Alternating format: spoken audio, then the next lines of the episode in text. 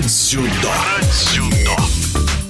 Не так много историй, когда великие спортсмены становились успешными тренерами или талантливыми бизнесменами. Но у Российской Федерации дзюдо, которая в этом году отмечает 50-летний юбилей, таких примеров несколько. Владимир Шестаков – уникальный человек, который достигал высот на всех поприщах, где себя пробовал. Будучи серьезно травмированным, он сумел завоевать серебро летних игр в Сеуле, уступив в финале лишь действующему олимпийскому чемпиону. После завершения спортивной карьеры Владимир Заребзянович построил прибыльный бизнес и вернулся в российское дзюдо в новом качестве. С 1999 по 2004 год он возглавлял Национальную федерацию дзюдо, несколько лет совмещая пост президента с должностью главного тренера сборной. В эфире спортивного радиодвижения Владимир Шестаков вспоминает события минувших лет и начинает свой рассказ, конечно, с Олимпийских игр в Сеуле.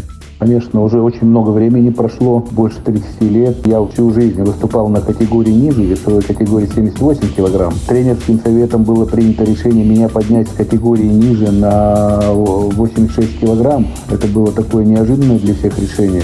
Конечно, травма за неделю, она сломала все наши планы, потому что две трети мышцы задней поверхности бедра оторвались, я потерял сознание в Владивостоке. Конечно, уже в этой ситуации выступать было невозможно. Тренерский совет все же решил вести меня из Владивостока травмированно на Олимпийские игры. Почему? Потому что жеребьевка уже прошла, моя фамилия уже э, в соревновательном листе стояла. Для меня это была, конечно, большая трагедия. В первую очередь, потому что подвел команду, потому что я не мог бороться. Конечно, в той ситуации говорить о том, что я ехал за медалью, наверное, было не то, что неправильно, а просто нереально. После уже соревнований, когда все это прошло, долго думал, что было определяющим в этой ситуации. Как так получилось, что я же до финала отборолся 4 схватки. Понятно, на уколах, понятно, большую долю в э, моей медали сыграл Рыгалов Михаил Анатольевич, доктор сборной команды Советского Союза. Он меня уколы ставил, был рядом со мной. Э, этот, надо же сказать, что тренера не приехали на разминку, потому что ну, никто не верил, что я что-то там могу сделать. Все же я год э, рождения 61 -го года, да, это 15 лет после войны, мы же были воспитаны на этих примерах Моресева, Матросова, когда никогда не сдаваться, ты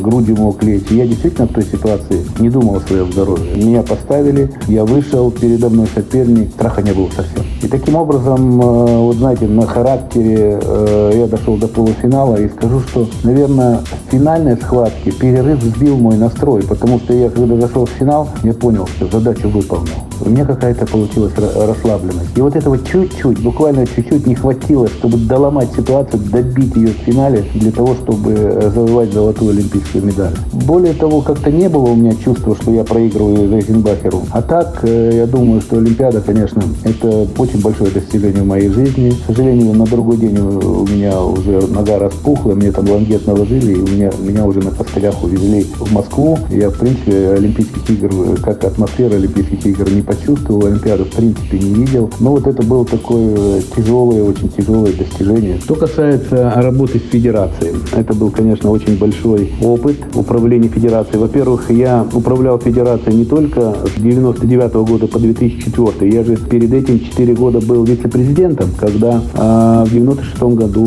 наша сборная провалилась на Олимпийских играх. Э, я вернулся как бы помочь, и имея уже какой-то опыт. Более того, я жил в Москве, учился в академии. Я немножко в, в дела федерации начал вникать. После этого, когда я в 99 году до 2004 года управлял федерацией, это был очень-очень интересный опыт для меня. Конечно, ситуация была абсолютно другая. Денег не было совсем. Мотивация ребят, спортсменов была совсем потеряна. Все как бы ездили для того, чтобы только поехать за границу или там что-то купить или еще что-то. И, конечно, все это приходилось ломать, когда накануне Олимпиады 2000 года я просто взял за свои деньги, взял, увез команду мужскую в, мы в Нагано, женскую в Киото, для того, чтобы немножко сломать у них психологию вот этих участников. Знаете, они не было психологии победителя. И мы в 2000 году завоевали три медали. Ровно через год, в 2001 году, мы завоевали три золотые медали. Мы впервые за всю историю советского дзюдо выиграли японцев на чемпионате мира в Мюнхене. Причем чисто победили. Поэтому это был такой очень большой-большой праздник для меня. Лично то, что мы сделали. То эта работа с федерацией мне, конечно,